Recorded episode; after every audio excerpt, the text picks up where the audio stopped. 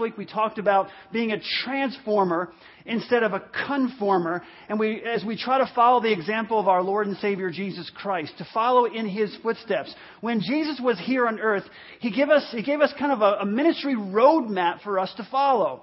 In 1 john 2 6 it says it tells us that jesus knew what was in a man he knew it was in a man, so he could speak to people's hearts. He, he, he could speak to where they would understand. To fishermen, he said, I'll make you fishers of men. We talked about that. He didn't talk to vine, he didn't talk about vines and seeds and branches the first time he talked to fishermen. He said, I will make you fishers of men. It's something they could understand. This series, as we follow our Lord and Savior Jesus Christ, Paul, Paul, one of the people that we really respect, he, he echoes this theme when he says in 1 Corinthians chapter 11 and verse 1, follow my example as I follow the example of Jesus Christ. He wants us to follow his example. Earlier in chapter 10, verses 32 and 33, he says this, do not cause anyone to stumble, whether Jews, Greeks, or the church of God, even as I try to please everybody in every way. For I am not seeking my own good, but the good of many, so that they may be saved. And what was Jesus Christ's example? Paul says, follow my example as I follow the example of Jesus Christ. we find, we find Jesus' example one way in Philippians chapter 2, in verse 3 through 7, it says, Do nothing out of selfish ambition or vain conceit, but in humility consider others better than yourselves. Each of you should not only look to your own interests, but also the interests of others. Your attitude should be the same as that of Christ Jesus, who being in very nature God, did not consider equality with God something to be grasped, but made himself nothing, taking on the very nature of a servant. So you, you have that example of Jesus Christ willing to sacrifice himself, willing to give of himself for the salvation of others. And Paul tries to follow in his footsteps as we read in 1 Corinthians chapter 9, verses, uh, verses 19 through 23. It says, Though I am free and belong to no man, I make myself a slave to everyone, listen, to win as many as possible. To the Jews, I become like a Jew to win the Jews. To those under the law, I become like one under the law, though I myself am not under the law so as to win those under the law. To those who, those not having the law, I have I become like one not having the law, though I am not free from God's law, but am under Christ's law. So as to win those not having the law. To the weak I become weak to win the weak. I have become all things to all men, so that all by all possible means. Hear what he's saying here? By all possible means I might save some. I do all this for the sake of the gospel, that I may share in its blessing. Paul was willing to sacrifice his social comfort. He was willing to go out of his way, sacrifice his social comfort, and adjust the way he lived so that he could then reach out to people who didn't know Jesus Christ. He didn't say, you know, this is the way I live. If you, if you want to know Christ, then you have to do what I do and say what I say and act the way I act, live the way I live. He was willing to go and try to understand other people who didn't know Christ. He was willing to leave his comfort zone. You know, so many of us don't want to leave our comfort zone. We want to stay in our comfort zone, but Paul was willing to leave his comfort zone. He was willing to adapt to his environment so that he would have an opportunity. He was willing to try to fit in so he'd have an opportunity to share God's truth, to share the love of Jesus Christ with other people. That's what we need to be doing. We need to be willing to step out of our comfort zone. We need to be willing to try to, I'm not saying compromise here. Paul, Paul never compromised. He, and that's extremely important. He never compromised that, you know, I try to do all these things, become like this person to win this person, become like that person. He would try to adapt to different people's environments. He tried to leave his comfort zone. He did all of those things. But what he didn't do was compromise. He would not compromise the Word of God. He would try to find out different people, try to understand them, and then he would try to fit in and, and get opportunity to share the love of Christ. He was willing to study. He was willing to learn and to relate to other people so that he could better share God's truth with them. So he would adapt. You know, in the church, the good thing about the church is there are a lot of people here with a lot of different personalities, a lot of different skills, a lot of different abilities. You know, I, I personally would be very difficult for me to study up on you work at P&G or you work at GE or you work in your small business or you have this or you do this. It'd be hard for me to kind of study up on that culture to try to reach that culture. Procter & Gamble has its own culture. GE has its own culture. Your small business has its own culture. What you do in school, they have their own culture. It'd be difficult for one person to do that. Paul tried to become all things to all men.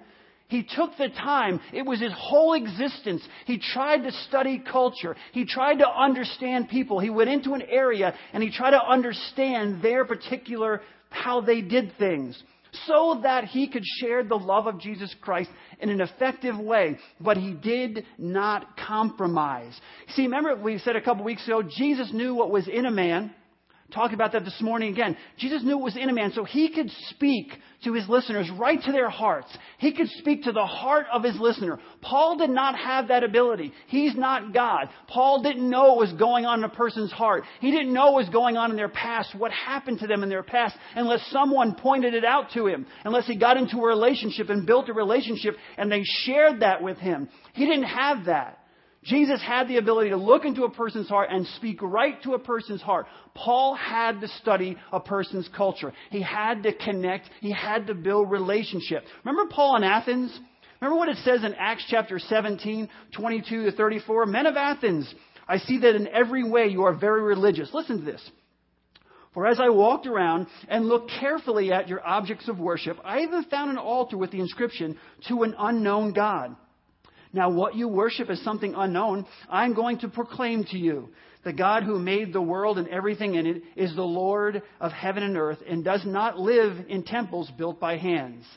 And he is not served by human hands as if he needed anything because he himself gives all men life and breath and everything else.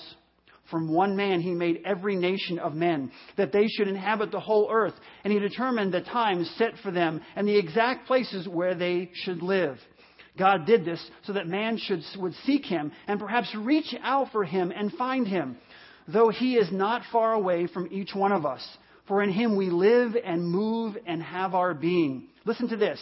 As some of your own poets have said, we are his offspring. You see right there, and if you don't study a culture, if you don't understand the culture, you're not going to start quoting poets of that particular culture. You have to understand the culture. He says, as some of your own poets have said. So now he's entering in. They say, hey, this guy knows us a little bit. He understands how we think and what, and, and he understands our writings. Therefore, since we are God's offspring, we should not think that the divine being is like gold or silver or stone, an image made by man's design and skill.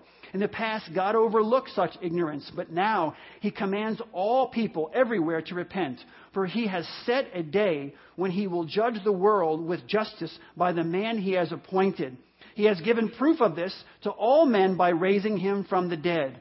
When they heard about the resurrection of the dead, some of them sneered, but others said, We want to hear you again on this subject.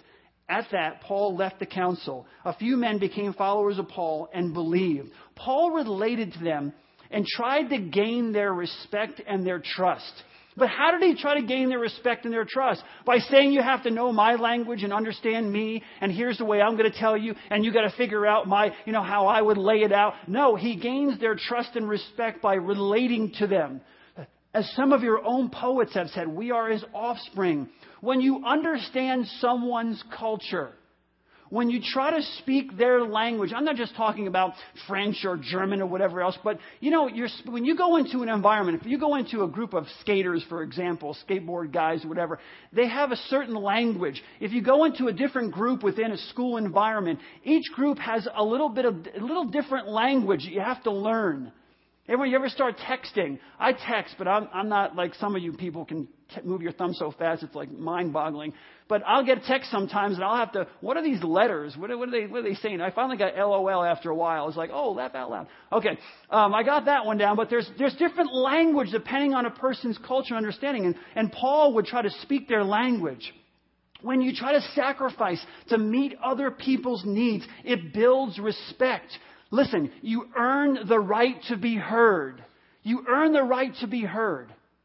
That's what we need to do. We need to earn the right to be heard. When you're, when you're in your work environment, you're in school environment, when you're in your neighborhood, wherever it is, you try to build and connect with people, just like Paul did. Paul said, follow my example as I follow the example of Christ. This is the way Jesus lived. We talked about this a few weeks ago. Paul's just following in his footsteps. The only difference is, a lot of differences, but one of them is, like I said, Jesus knew what was going on in people's hearts. So he could just point out and say, Yeah, I know you, you, you dealt with this when you were younger, or you had this experience, you had that. He knew what was going on. Paul needed to engage, and that's what he was doing. He was engaging, building relationships. If we want to influence the people around us, we need to understand them, not always be like them. Again, I'm going to say that again. There's a difference between understanding them and engaging where you can engage and taking the gifts and abilities that you have and connecting with them, understanding them, not being like them, but we engage where we see opportunity. And there's opportunity everywhere. Everywhere. Everyone was designed so that you would find those opportunities. Now, I could talk about this again all, all, all morning long, but I want to.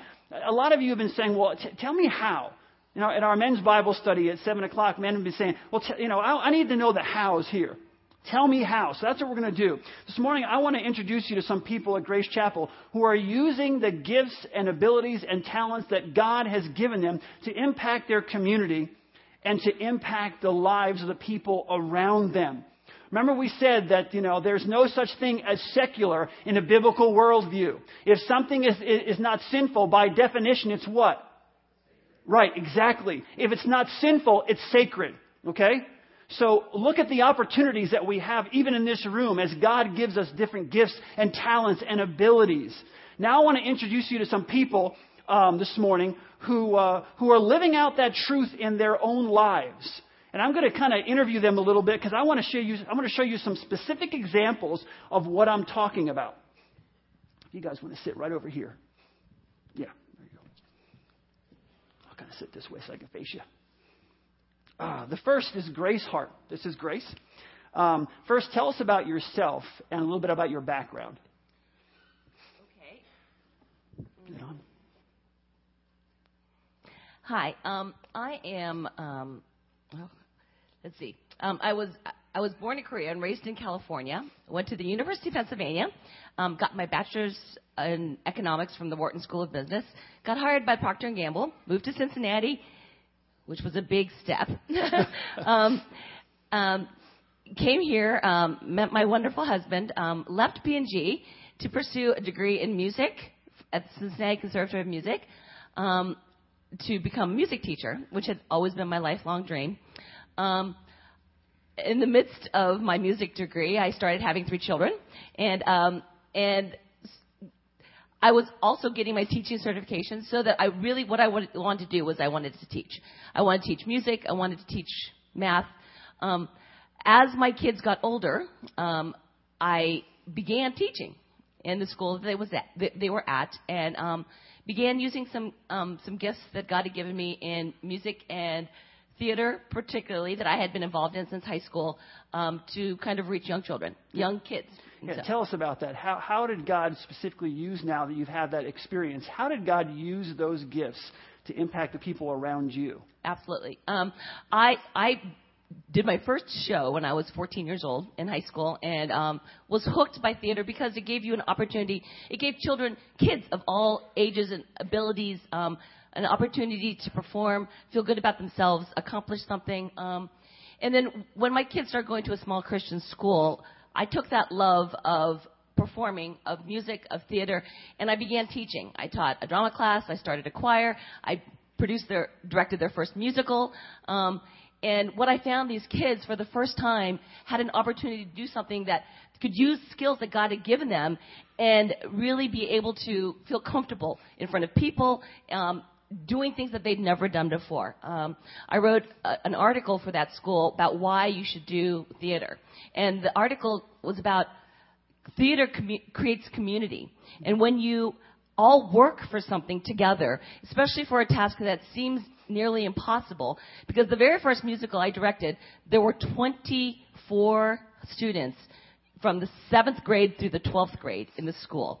and we did a musical with 41 kids in it, um, and they never, you know, of which two people had ever been on stage. And doing something like that created a, a goal for the kids. They learned to work together. They learned to think beyond themselves. They learned to trust God for something that they had no idea how to do. Um, it was an amazing experience, and and that led me to eventually I, um, I, I stopped teaching and I created um, a, a community theater. It's called Cincinnati Christian Community Theater. I started it about eight years ago uh, to give kids an opportunity, high school kids mostly, an opportunity to perform in an environment where they are are safe. Mm-hmm. Where they're not going to be asked to do things that are inappropriate, mm-hmm. where they're, they're going to be around other Christians, but it was not necessarily for Christians. It was run in, uh, uh, we run it with Christian values. Mm-hmm. We run it like we, you would want to run a Christian business. But we don't make it Christian because we wanted to attract non-Christians. And so when we first started eight years ago, it was almost all Christians. It was kids from the Christian schools. And then we started, the better we got, the better our performances mm-hmm. were, and the community started seeing an outstanding performance. Kids really were attracted to come, I want to mm-hmm. be a part of that because it's good. Oh, okay, right. so it's Christian. It doesn't matter. I want to be a part of it because it's good. Amen. And um, over the last three or four years, we've had some amazing success. We've had an amazing impact on some kids. I mean, I could tell you story after story of kids that were just beaten down um, emotionally um, by the, the environments they were in, by the theater programs they were involved in, and just felt horrible. And how they were able to come, make friends. They were able to be encouraged the kids come and they're challenged. They work harder than they probably ever have worked before, but then they come out of that going, wow, I worked hard and we've accomplished this. And look what we were able to do. Um, just last night, um, I did a show this past summer. It was called Broadway Showstoppers, and half the really kids good. have gone off to college, and and kids are all over. I mean, I had kids from 14 different schools. And they had to get together last night over Thanksgiving because college kids were home and they all want ice skate because they they want to see each other because they built relationships that they want to continue, not just, oh, we've done a show and we're done. Mm-hmm. Um, and it's an amazing situation. It gives you an opportunity to talk to kids um, because this is obviously their passion. Yeah. Um, this is their area that they love to do. They perform, and they don't get a lot of Christian influence in theater. There's a lot of non-Christian influence right. there, and there's absolutely a way to do a, an excellent production and not have to compromise who you are. Amen. Well, tell us how other people can get, how, how these folks can get involved in what you're doing. Well, right now we're in the midst of uh, producing The Sound of Music. Um, which will be performing at the end of January. And um, this is our first production that we've ever done that includes adults. And we made that choice because of the show. The Sound of Music is a unique show that can have adults as well as young kids in it. Mm-hmm. And what we decided to do was target families. What we really, I mean, our family, this is what our family does. I have three, uh, two boys and a little girl. She's not little anymore, she's 15. and my husband, and we always tell people, well, this is what our family does in the summertime. You go on vacation, we do a show. And so my husband helps build it, my kids are in it, I, you know, and what we've done for this show is we've allowed adults and kids to try out. And so we have seven different families that are involved parents and kids, or dads dancing with their daughters. Um, I mean, we just have mothers and little kids in the show. It's just been a really, really neat opportunity. And for some of these adults, it'll be the only opportunity they ever have to perform with their kids. And what a memory they're creating for themselves. Amen. Amen. So you want to be involved, talk to Grace. All right, this is Chuck Proudfit. A lot of you know Chuck already, but um, uh, Chuck, you started a uh, organization called At Work on Purpose. Tell us why you started the organization and how God has really I- impacted the marketplace through uh, the efforts that you put in. Well, good morning, first of all. Uh, perhaps, unlike many of you here who may have grown up in the church, I didn't. I started uh, exploring religion when I got out of uh, college, and it was a new world for me. You know, I, I'm sure it's it's a hard thing to imagine sometimes if if you've just been completely separated from a faith perspective. But when I was graduating from Harvard and coming out into the marketplace, my whole perspective on life was my job. So my my work at Harvard was about getting a good job so I could make more money so that I could retire with a lot of resources so that I could then go do something fun, right? I mean, the the hard truth is you never take a test on that, but we're kind of programmed for that line of thinking and I was simply living out uh, a pre programmed destiny for myself that had been defined by the world, but not by God. And so I found as I got out of Harvard and started at Procter and Gamble, where I also used to work, on toilet paper that I was suddenly not fulfilled. I don't know if some of you can relate to this, but do you remember uh, maybe in high school or college you had all these ambitions or aspirations for a career and what that would look like? You know, the way that you could make a difference in the world or how you could uh, change things for the better, make your mark, whatever. That's what I expected. What I actually got was the reality of, of selling four rolls of toilet paper, um, paper pulp prices going up. We couldn't take a price increase. So the projects I was working on were things like taking sheets off of rolls of toilet paper, winding them more loosely so they looked as big as they were before the sheet count reduction. I noticed um, that. I know. yeah. Actually, Consumer Reports did an article on it. They call it the incredible shrinking roll. this is my world. And by the way, uh, for those who, who work at P&G, this was not illegal or anything. It was just not my cup of tea. Uh, so all of a sudden, my work was triggering this incredible sense of dissatisfaction. And I didn't know what to fill it with. And I didn't have a faith perspective to, to lend any perspective. And so a still small voice said to me, as perhaps it has to many of you in different ways over the years, you know, Chuck, you really need to figure out what work you were created for because that's where you're going to find fulfillment in your work life. Now, for me, that took me down a 10 year road of exploring the world's religions and philosophies, and so I found myself coming to Christ as a 30 something young professional.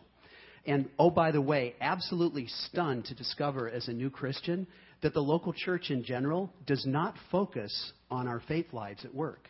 You know, we tend to go to church on Sunday and work on Monday. We have lots of ministry programming that's mm-hmm. before 9 a.m. or after 5 p.m. But what about mm-hmm. where most of you mm-hmm. spend most of your waking hours? Where is that? At work. At work. Why wouldn't we look at work as a critical arena for spiritual contribution? Because if it's not sinful, it's sacred. sacred right. So work is actually worship. Mm-hmm. And to the extent that we take that seriously, we suddenly have a commissioning mm-hmm. in our jobs that takes us beyond a career to a calling.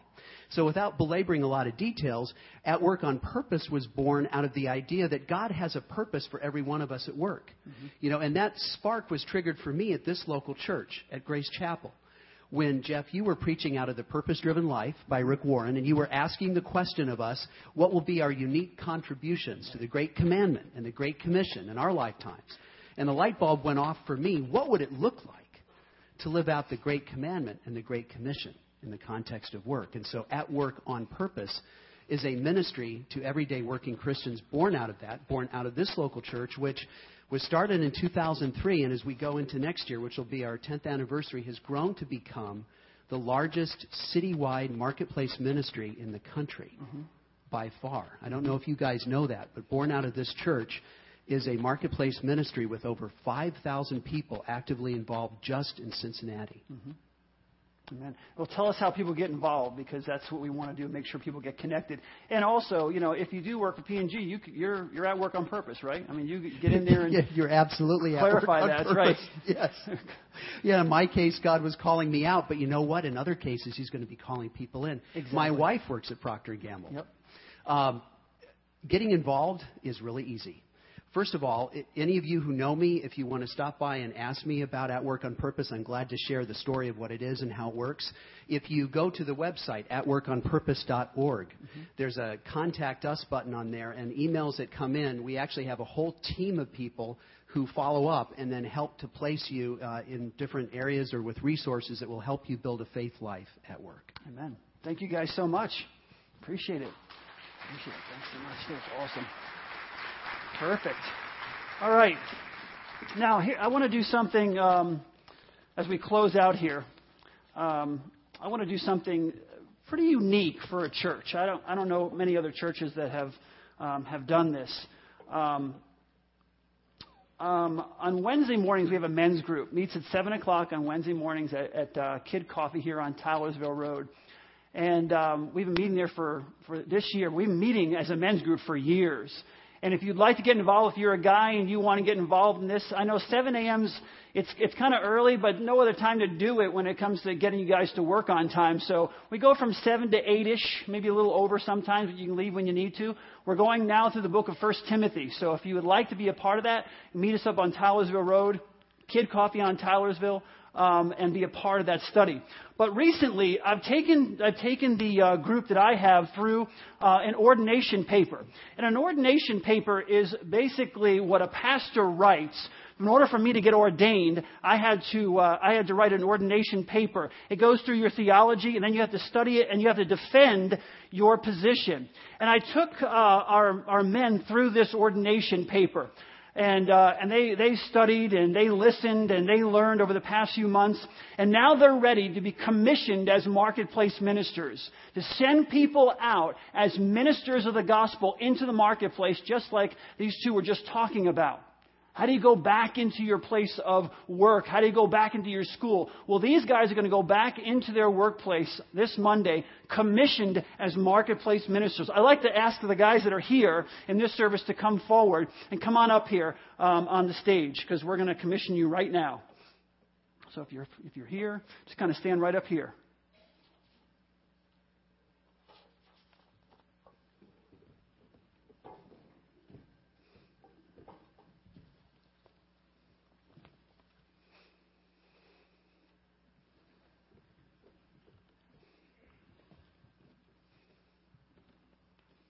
Have a certificate for you and everything. It's like ordination paper.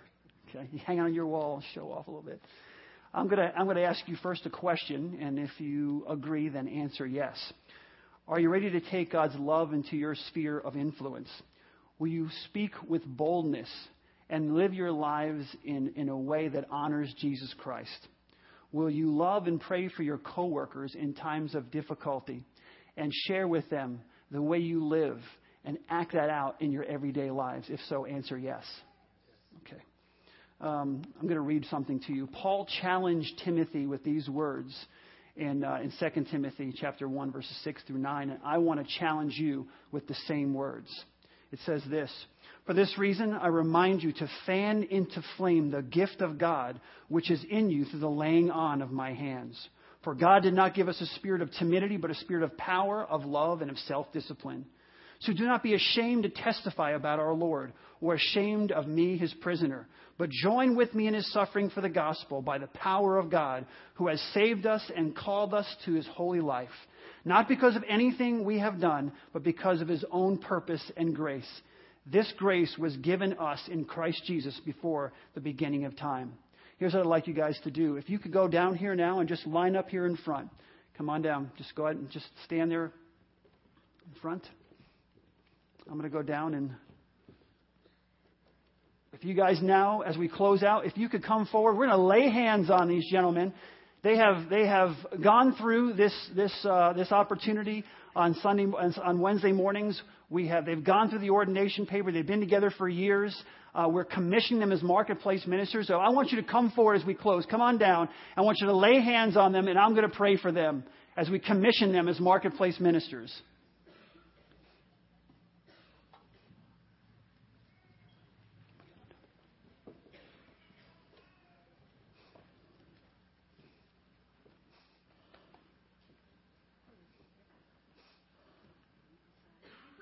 As you're coming down and you're surrounding these, these gentlemen, um, this is something we take very seriously at Grace Chapel. This isn't just a series we're going through, follow the leader. This is how we live. This is how we live in our church. That every single one of us would be thinking, how can I take the gifts, the talents, and the abilities that God has given me into my sphere of influence, whether you're a, you're a stay-at-home mom, a working mom, a working dad, um, a, a, a high school or junior higher in your school. How do I take the love of Jesus Christ into my sphere of influence and impact their lives? Let's pray over these gentlemen. Our gracious God and Heavenly Father, we thank you for these men. We thank you, Lord God, that they have given of themselves, that they've sacrificed of themselves to learn, to study, to understand your word, to understand what it means to be a minister in the marketplace. So, Father, We pray that you would help them fan into flame the passion that you've put in their hearts to reach out to this world who so desperately needs to hear about you. Father, they're not always going to hear about you in a church. They don't always come here.